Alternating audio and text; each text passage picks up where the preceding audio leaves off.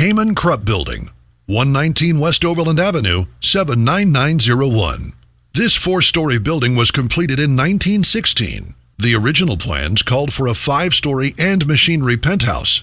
Only four stories were actually constructed three story in stage one, and an additional story plus the machinery penthouse in stage two. The building is concrete with a brick rear wall.